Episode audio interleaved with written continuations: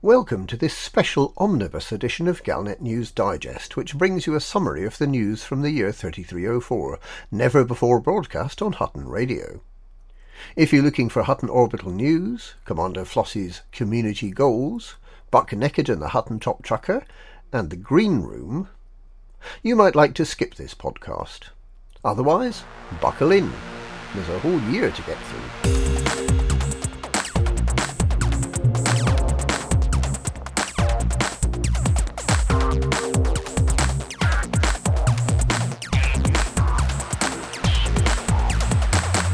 Galnet News Digest review of the year 3304. We recall the news so you don't have to. Thargoids advance.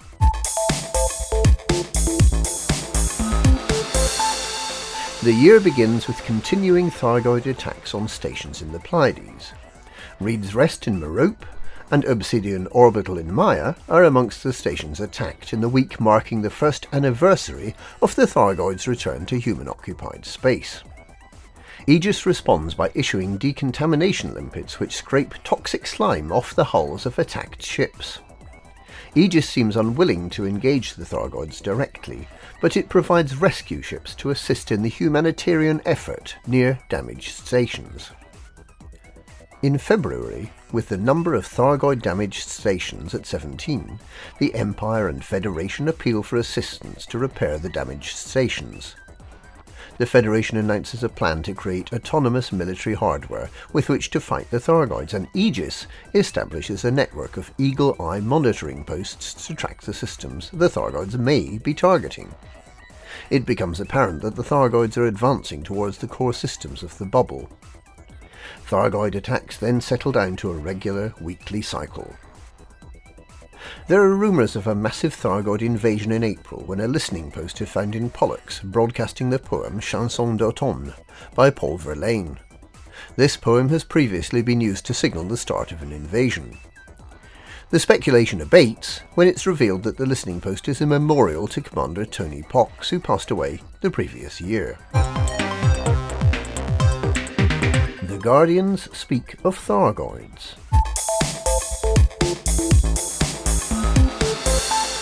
In the face of imminent funding cuts, engineer and Guardian specialist Ram-Tah appeals for Guardian artifacts to allow his research to continue. Molecular scans on the resultant materials reveals the location of new Guardian sites, which in return reveal information that allows Tah to make available new Guardian weaponry and power plant technology. In March, Engineer Tah provides new decryption algorithms to decrypt the information held in the triangular pillars at Guardian sites. Errors in his programming mean that early attempts at decrypting the Guardian logs are thwarted and the mission data reset overnight. However, a picture gradually emerges of the war between Guardians and Thargoids, and of the Guardian effort to build an effective means of repelling the tentacled hordes it also becomes apparent that there must be many more Guardian sites spread throughout the galaxy. Professor Alba Tesreau of Aegis publishes a report on the history of Thargoid Guardian conflict, drawing heavily on Ram-Tah's research. The Thargoids appear to have seeded vast areas of space with their barnacles long before the Guardian civilization became established. Returning millions of years later, they treated the Guardians as an infestation and attempted to remove them by force. The Guardians fought back, using progressively more sophisticated weaponry until the autonomous military hardware they'd developed finally drove the Thargoids off, and then turned on the Guardians and destroyed them too.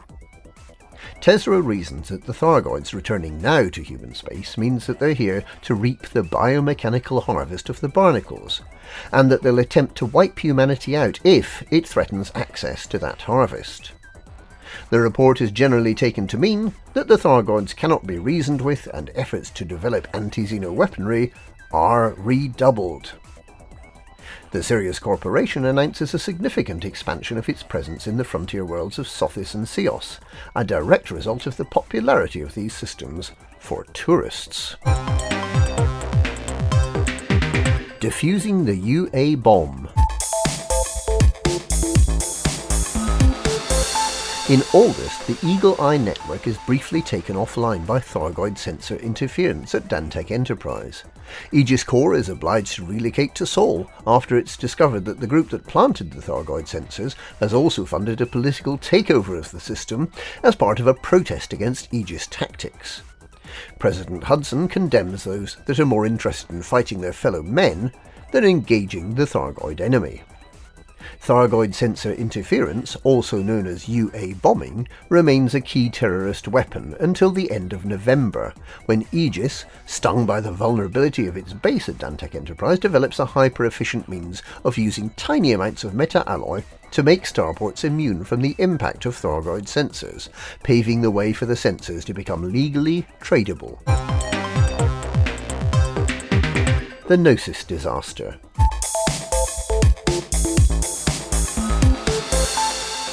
In August, Canonn Interstellar announces plans to fly its megaship, the Gnosis, to the Cone sector, a small island of stars surrounded by a sea of permit locked systems.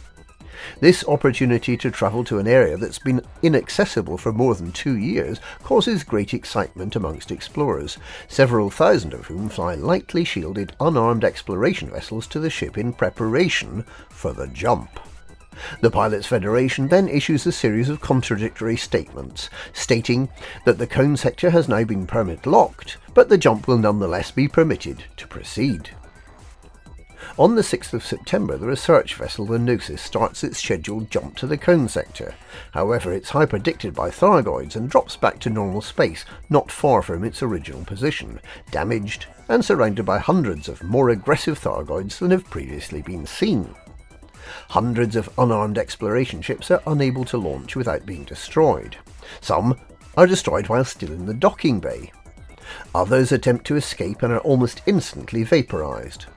The small number of armed ships that attempt to fight off the alien hordes are listed as wanted by Canonn and shipped off to detention facilities. The incident causes the greatest loss of life and destruction of ships since the war in Lugh. There are rumours that Galnet was tipped off in advance about the impending bloodbath, as it publishes an account of the incident shortly before the events actually happen. Whether Galnet has been infiltrated by the Thargoids, by members of the Pilots Federation, or by some other shadowy organisation is unclear. But what does seem clear is that several thousand explorers were knowingly sent to their deaths. Ram-Tah attacked.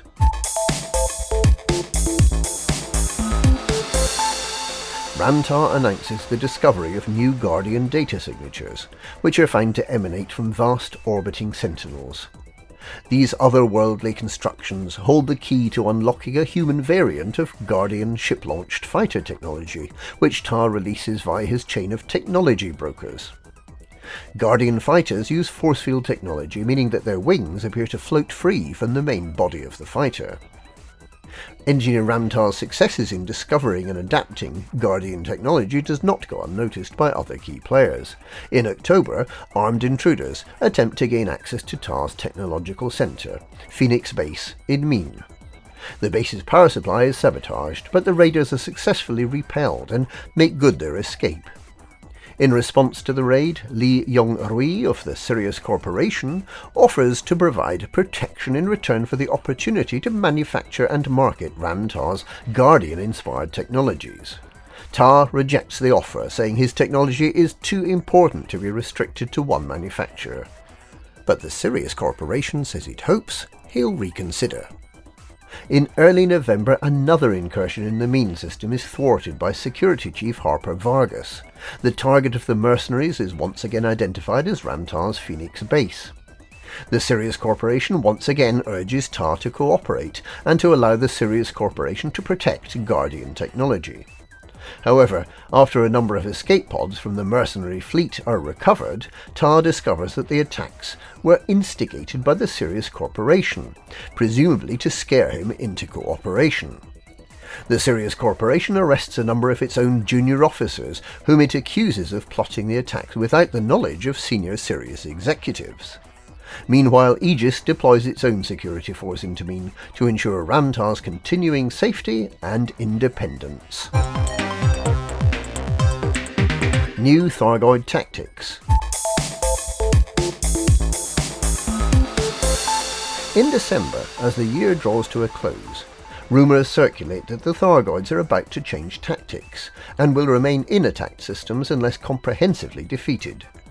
In the first big test of this in Electra, the Thargoids are comprehensively defeated. The League of Reparation.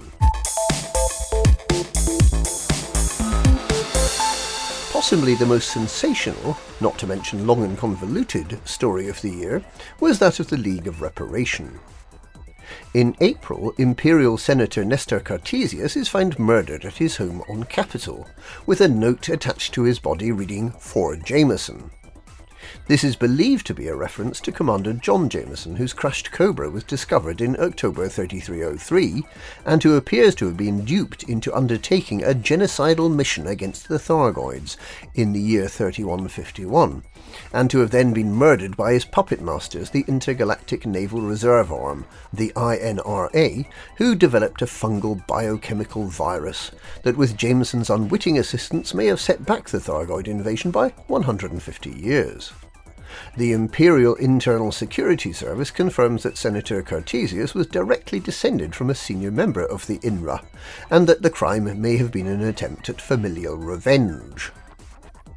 The assassin who murdered Senator Nestor Cartesius is identified in early May as an ex member of the Imperial Guard.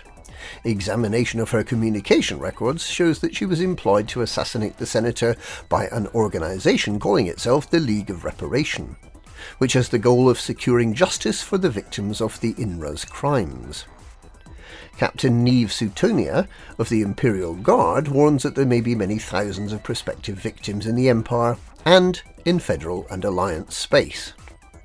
Within days, her words are proven true, with the murder of three Federal citizens and Alliance Fleet Admiral Tulimag Buchanan, all descendants of INRA officials. A message is transmitted galaxy wide. We do not forget the crimes of the INRA. We do not forgive those who carry their guilt. For Jameson. Alliance Commodore Riri McAllister announces that everything's been done to try to track down the criminals responsible for these atrocities. It is the youthful McAllister who is shortly afterwards selected to replace the murdered Fleet Admiral on the Council of Admirals, bypassing several more senior candidates. The League of Reparation continues its killing spree throughout June, murdering targets in Federal, Imperial, and Alliance space.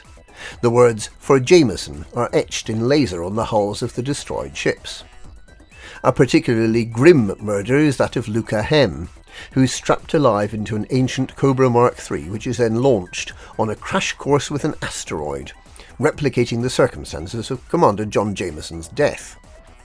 Luca Hem's ancestor, Amaro Hem, was allegedly the INRA program director responsible for ensuring that Jameson did not return alive from his mission against the Thargoids.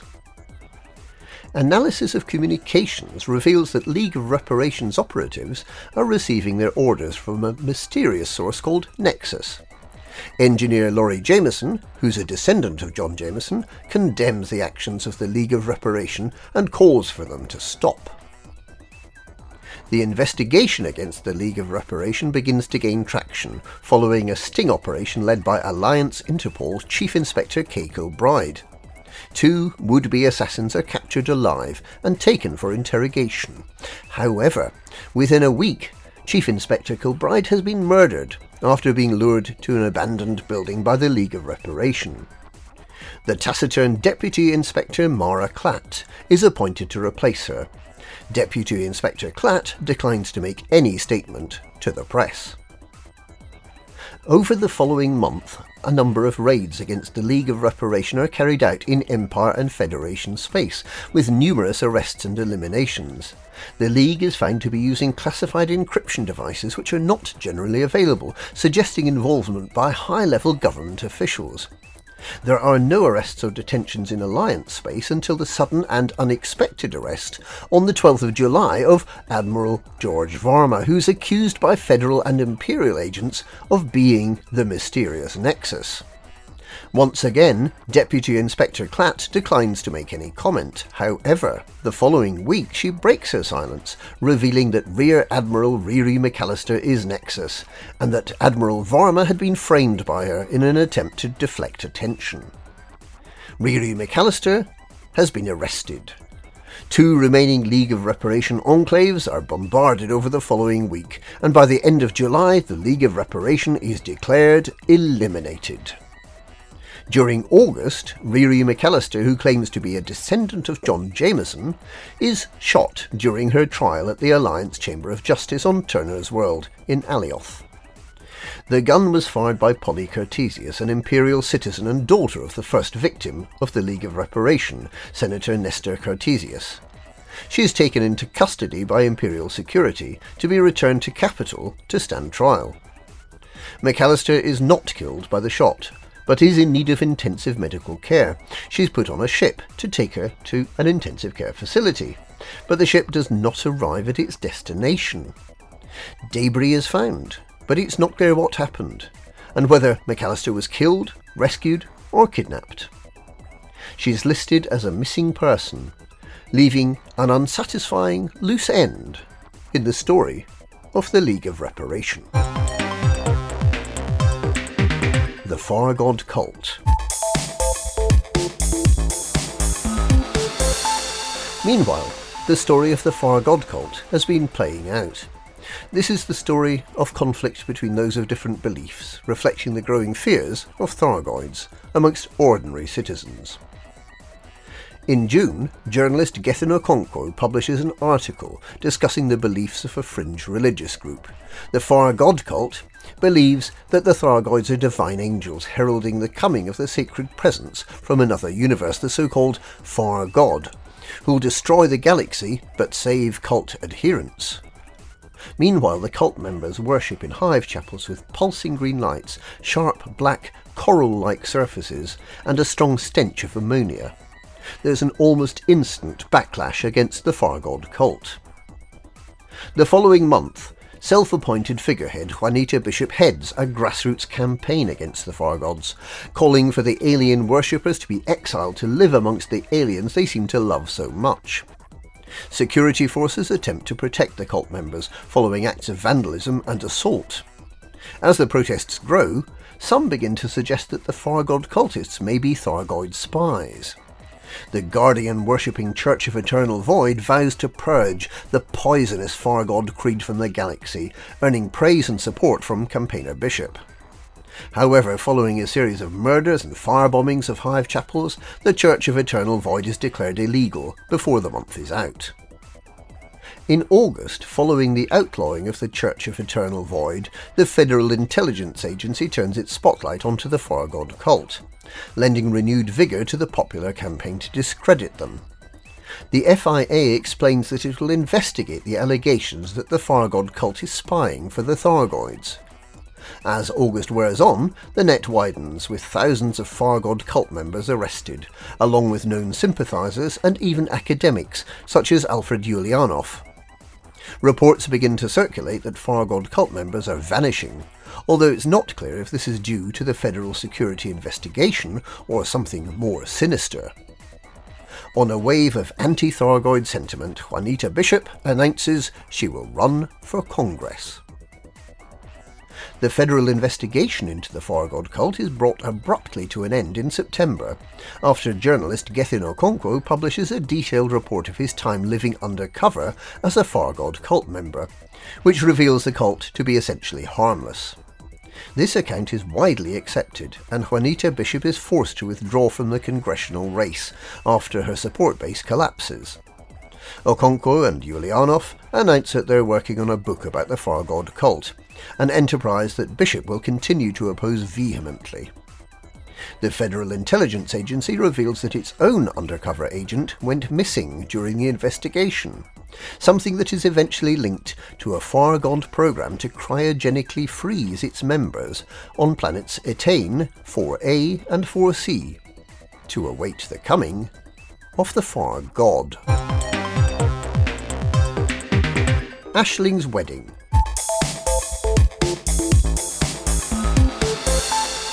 Princess Aisling Duval's wedding to Ambassador Rochester is the most talked about social event that never happened. In April, in a rare moment of political acuity, Princess Aisling questions whether the Federation and Alliance have done enough to support Aegis in its scientific and military efforts against the Thargoids, a suggestion that Commodore Riri McAllister of the Alliance Defence Force roundly rejects. However, there appears to be support for Aegis being more open about its strategy. Commentators discuss whether the princess's speech shows that she's more than just a fluffy headed heiress, but if they expect better of her, she's soon to prove them wrong. In May, journalist Solomon Helios begins the speculation about whom eligible bachelorette Princess Aisling might marry now that Admiral Denton Patreus is out of the running. He identifies three likely suitors wealthy old Senator Caspian Leopold, passionate young anti slavery campaigner Jarl Teredo, and the federal ambassador to Duval's home planet, Jordan Rochester. Leopold is seen as the safe candidate. Teredo represents the passion of youth, while Rochester is seen as a political opportunity to forge bonds between Federation and Empire. For the next two months, the press is full of imperial wedding speculation, with first Ambassador Rochester, then Senator Leopold, seen spending time with the princess. Jarl Teredo announces the merging of his and the princess's anti slavery organizations, Universal Liberty and Stop Slavery Stupid, creating Unchain. Despite this, Teredo hints that the princess's attention might be focused elsewhere, a belief that's validated when on the 22nd of June, Princess Duval announces her engagement to Ambassador Rochester. The princess recognises that marrying a federal citizen is unorthodox, but says that love knows no bounds, and says she hopes the marriage will allow the Empire and Federation to work more closely together. Emperor Arissa Lavigny Duval makes no official comment. In July, the date of the imperial wedding is announced as the 25th of August. Slave trader Zemina Torval prophetically attacks Aisling's romance as a reckless public relations exercise with the sole purpose of keeping Princess Aisling in the limelight. Shares in Core Dynamics, a corporation in which Jordan Rochester's elder brother Jupiter is a senior executive, fall sharply amid speculation that the Federal Navy will be unable to do business with a corporation that has an imperial connection. The month of August begins with an apparent assassination attempt on Princess Aisling, with a number of bombs detected and defused at an Unchain anti-slavery rally in the Zhao system the perpetrators are never caught. But worse is to come. Shortly afterwards, it's revealed that the Prismatic Princess has been conducting a secret romantic relationship with her unchained partner, young and dashing Jarl Teredo, even after her marriage to Ambassador Rochester was announced. Teredo resigns from Unchain, but also reveals that the Blue Rinse Princess has no romantic feelings towards Rochester and that the marriage has been arranged purely to advance her political scheming. If Teredo feels betrayed, it's hard to see how Rochester could feel any different. Three days before the wedding, on the 22nd of August, Rochester's mother, Congress member Isolde Rochester, issues a terse announcement calling off the wedding the date of the wedding passes with no further comment from either side. Princess Aisling disappears from public view, although there are unconfirmed reports that she's been seen disguised in a ginger wig, broadcasting her adventures to the galaxy. The bot hacking scandal. In late August and early September, the Mars Tribune scoops two major scandals but everything is not as it seems. Sol based Congressman Morgan Unwin is revealed to be not only in debt to the criminal Red Family cartel, but to be trafficking huge quantities of drugs on the cartel's behalf. Unwin is arrested, and Kingsley Cordova, the Tribune's owner, is fated by federal Congress. Actor Thomas Turai is then revealed by Mars Tribune to be having an extramarital affair with Olympic athlete Regan Lord. This is politically significant, as Turai's husband is senior core dynamics executive Jupiter Rochester, the brother of Ambassador Jordan Rochester, jilted fiance of the Imperial Princess Aisling Duval. Turai and Lord announce their intention to sue the Mars Tribune, but owner Kingsley Cordova says he's confident in the truth of the story. A third scandal hits Sol when business magnate Lloyd Hardacre is arrested for fraud after details of fraudulent misuse of company funds are revealed at a shareholder meeting by an apparently faulty administration robot. It's later revealed that a surveillance program has been embedded into the Achilles Corporation robot and that the Federal Security Service is investigating. In October, more administration robots in the Sol system are discovered to have spy software installed. Owners start destroying their PA912 robots amid fears that they might all be fitted with spy software. The Achilles Corporation denies any wrongdoing, pointing out that its 20 million robots are trusted throughout the Federation. The administration robots of disgraced businessman Morgan Unwin and two-timing Thomas Turai are discovered to have the spy software installed, creating the suspicion that the Mars Tribune, which exposed these scandals, might be behind the spy software. The Mars Tribune strenuously denies any involvement and hints that if the FSS tries to implicate the Tribune, sensitive information about the FSS that may have been gathered by spy robots might become public the incorruptible Federal Security Service instantly rules the Mars Tribune out as a suspect in the bot hacking scandal. Lieutenant Inspector Ramesh Thorne of the FSS is suspended after making an unauthorized public appeal for information linking the Mars Tribune to the spy software. However, Thorne's appeal results in a lead, followed up by the Federal Times, which makes contacts with a robotics engineer at Achilles Corporation, who claims that she was blackmailed by Kingsley Cordova into installing the spy software onto PA912 robots destined for the Sol system. Acting on this information, the Federal Security Service arrests Cordova and shuts down the Mars Tribune. The Achilles Corporation uses a kill switch provided by the unnamed robotics engineer to remove the spy software from all its robots, and it also pledges to replace any robots destroyed by their owners. Lieutenant Ramesh Thorne gets a promotion, and they all live happily ever after, except for Kingsley Cordova and the staff of his newspaper. The Rise of Nova Imperium.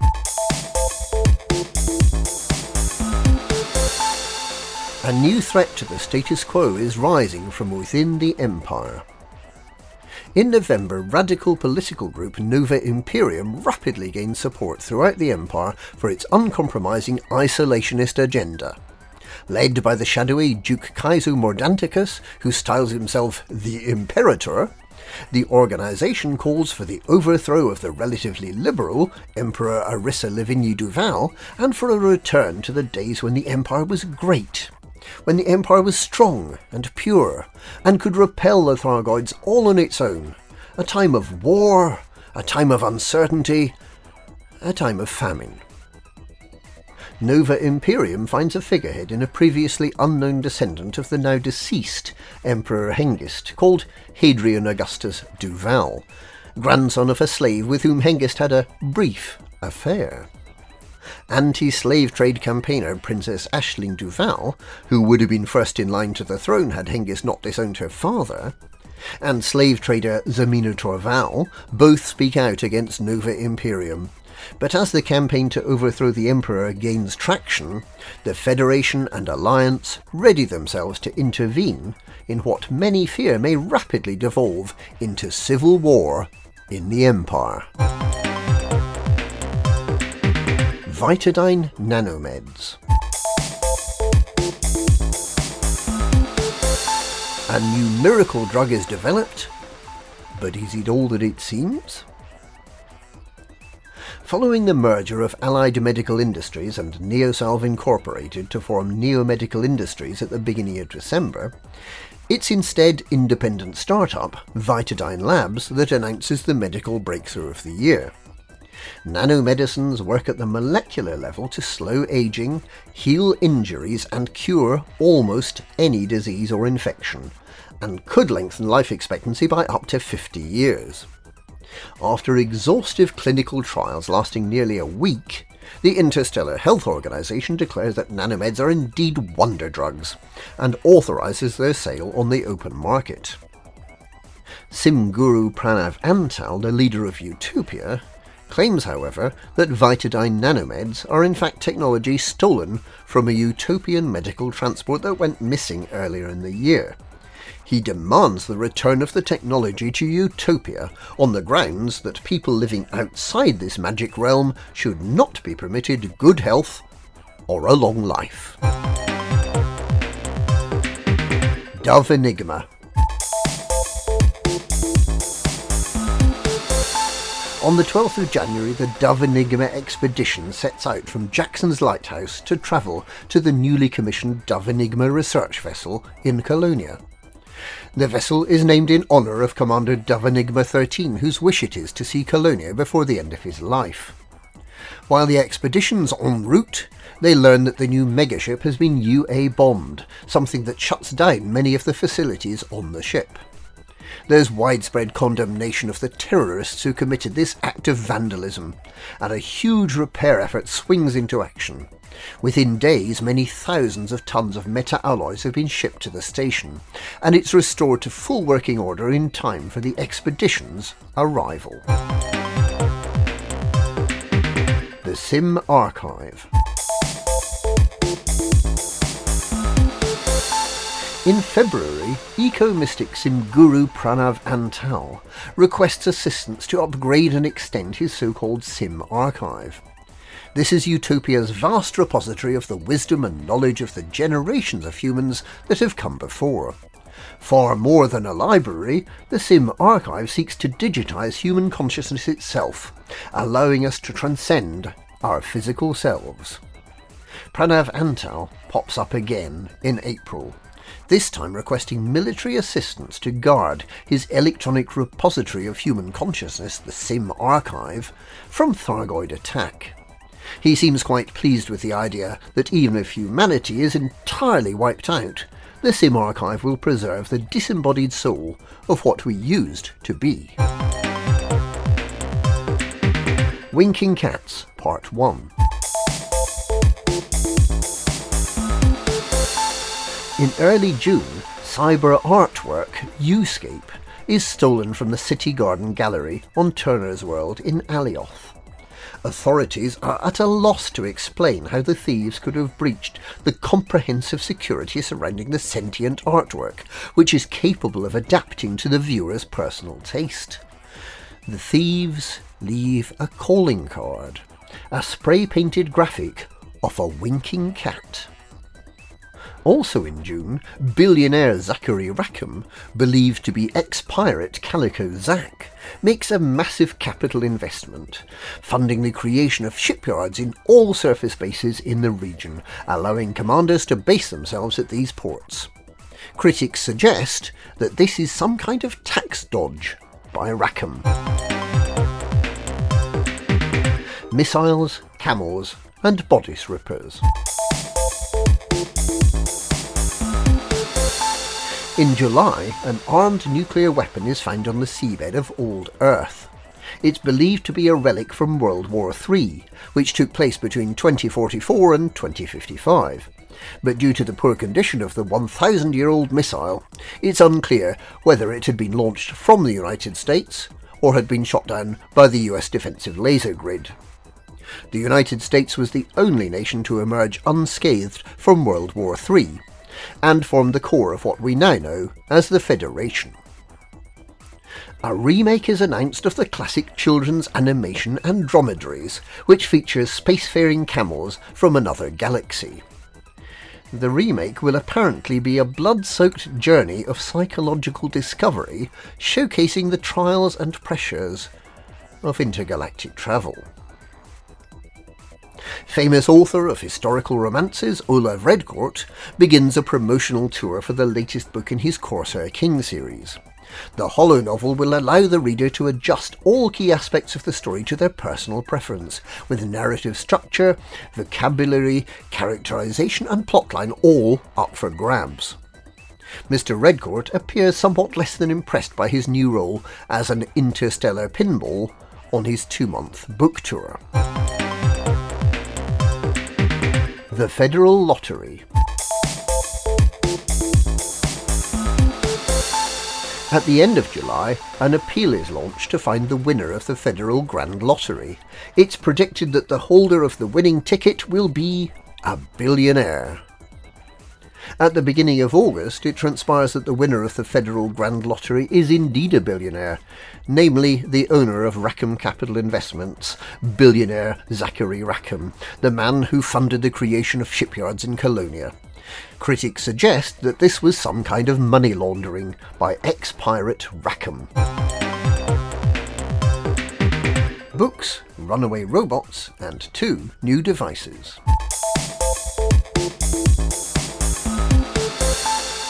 As August progresses, author Olav Redcourt sensationally abandons his book tour, denouncing his previous output as garbage and proclaiming his wish to start again as a science fiction author.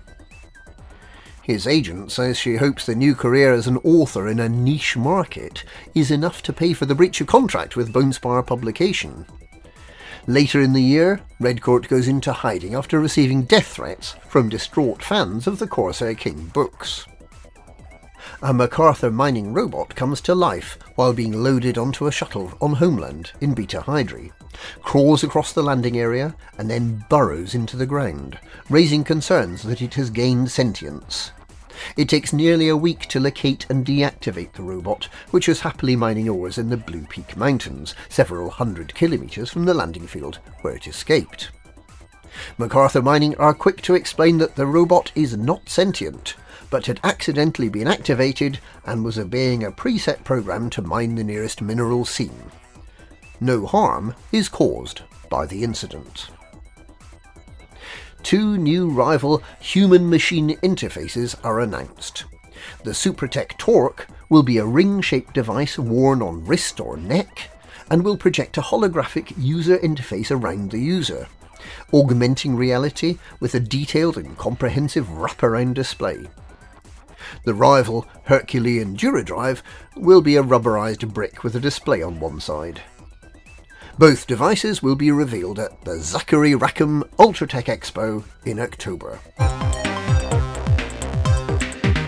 Winking Cats Part 2 In September, the Winking Cat art thieves strike again, stealing the artwork New Dawn Collective from the Imperial Museum of Culture in Eotienses. The thousand year old sculpture is of great historical significance, celebrating the decision of the settlers in that system to join the Empire. Police once again have no leads, except for the spray painted Winking Cat.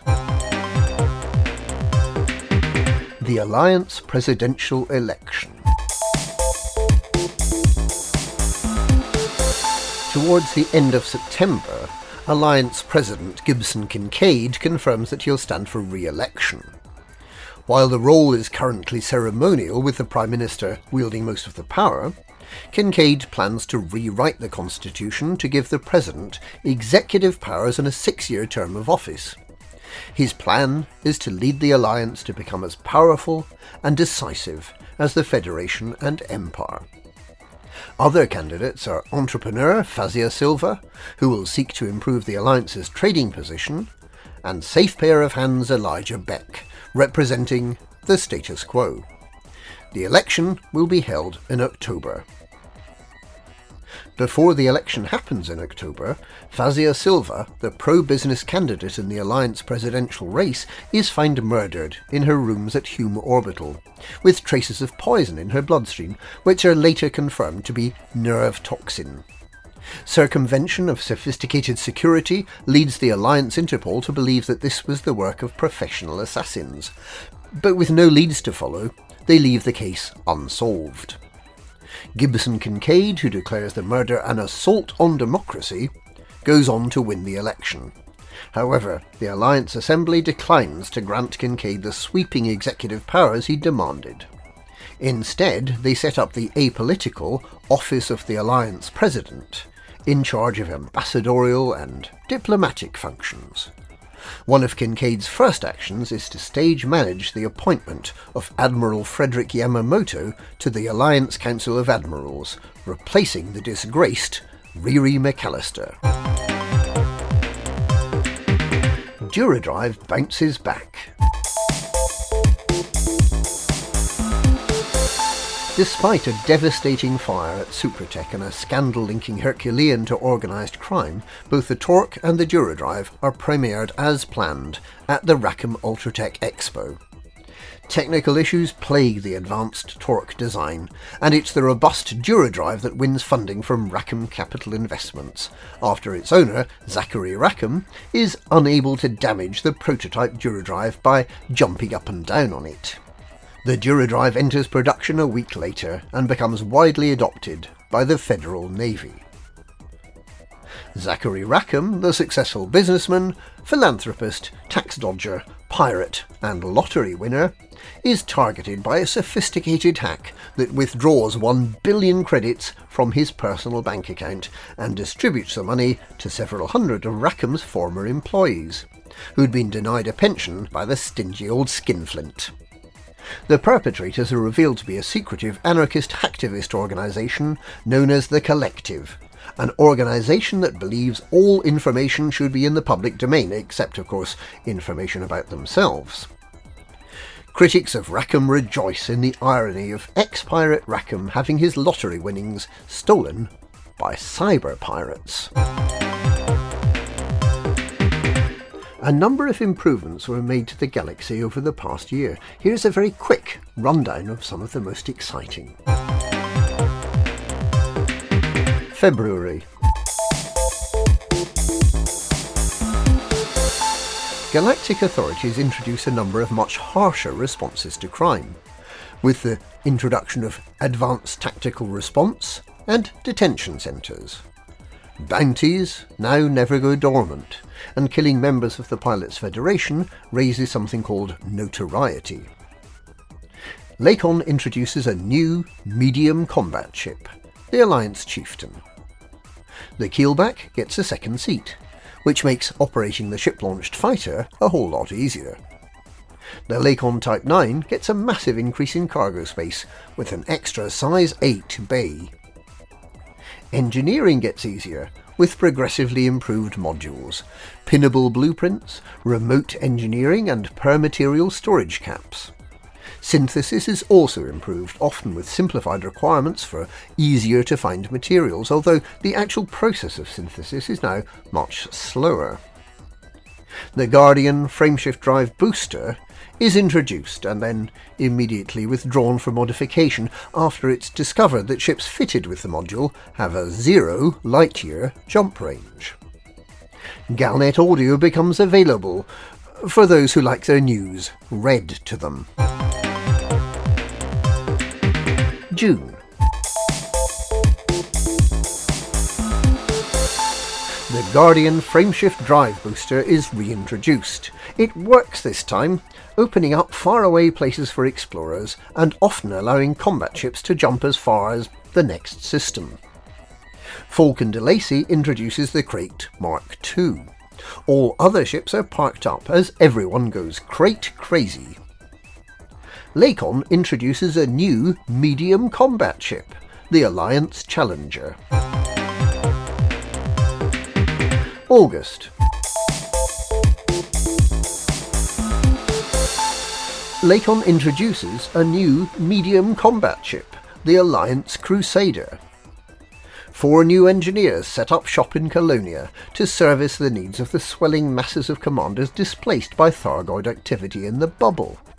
Commanders who have lived in Colonia since its establishment are angry to discover that these new engineers will not do business unless their prospective customers have already used bubble based engineers to customize their ships.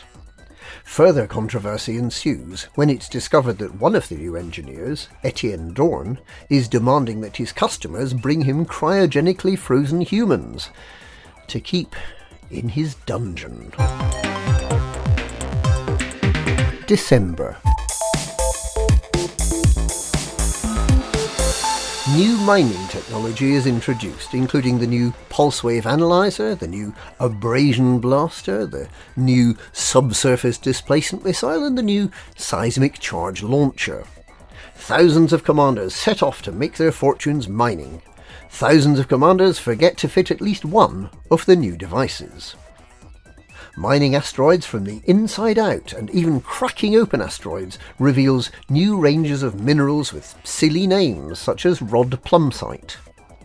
One mineral in particular, so called void opals, catch the imagination, partly because of their exquisite blackness, but mainly because of the ridiculously high prices they command. At least until oversupply starts to reduce demand. Environmental campaigners protest about the clouds of mining debris left in previously pristine rings by the modern day Klondikers. Exploration equipment is also vastly improved with the new full system scanner, capable of discovering all the bodies in a system with no need for intra system travel. A completely new version of the detailed surface scanner maps bodies using probes, returning information about any surface sites of interest, meaning that the many exciting undiscovered things out in the galaxy can now become less undiscovered. The DSS can also be used to find mineral hotspots in planetary rings, and the FSS can be used to find signal sources. Both the FSS and the DSS require the commander to be in supercruise and throttled right back leaving them sitting ducks for pirates and other ne'er-do-wells. Squadrons are introduced, leading to confusion in the Lave system, where the Lave radio network manages to become leaderless within 24 hours of establishing the squadron. A profanity filter leads to words like poo being turned into asterisks, which is a problem if your name is Commander Wotherspoon. Falcon de Lacy releases the Krait Phantom, the first new exploration capable ship since the Diamondback Explorer. The other new ship, Zorgon Peterson's Mamba, is supposed to be modelled on the old racer of that name, but is tweaked to make it safer and less fun. And there's a new orrery system map. After five minutes playing with it, no one remembers that there's an orrery system map. And that brings us to the end of Galnet News for 3304. Where will 3305 take us? We'll continue to read the news as it happens, so you don't have to.